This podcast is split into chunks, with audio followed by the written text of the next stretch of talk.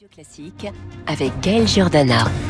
7h40 sur Radio Classique, l'écho du monde avec Christian Macarian. Bonjour Christian. Bonjour Gaël. Emmanuel Macron a, terminé hier soir sa tournée au, au Proche et au Moyen-Orient. Il a notamment fait une proposition surprenante, la mobilisation d'une coalition internationale contre le Hamas, qui a laissé ses interlocuteurs circonspects, c'est ce que vous nous dites. Qu'est-ce qu'Emmanuel Macron a voulu dire?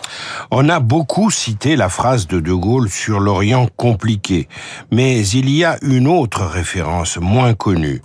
En 1961, devant le premier ministre israélien David Ben Gurion, le général De Gaulle s'était exprimé par ces mots. Envers Israël, nous ressentons de l'admiration, de l'affection et de la confiance. Fermez les guillemets. Cette phrase est éclairante sur la continuité que cherche à incarner Emmanuel Macron, car Macron est effectivement un ami sincère d'Israël.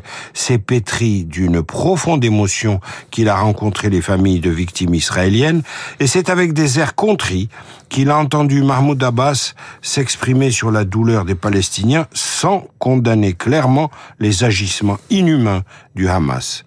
Il n'est pas excessif de dire que dans son fort intérieur, Macron est sûrement plus pro-israélien que certains de ses prédécesseurs à l'Élysée. Alors, qu'advient-il de la fameuse politique arabe de la France? Emmanuel Macron essaie de préserver la ligne traditionnelle de la France, qui tient en deux mots.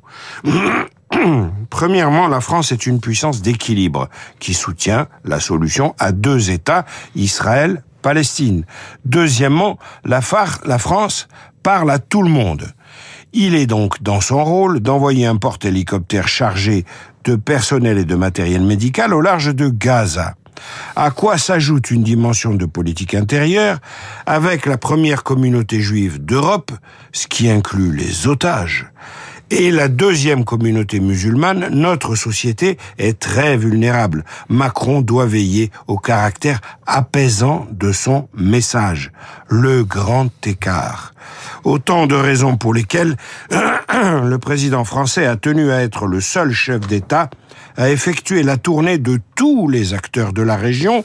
Rappelez-vous que Joe Biden avait été contraint de renoncer à se rendre à Amman et au Caire. Qu'en est-il du volet proprement diplomatique de la visite du président c'est l'aspect le plus hiéroglyphique de son discours.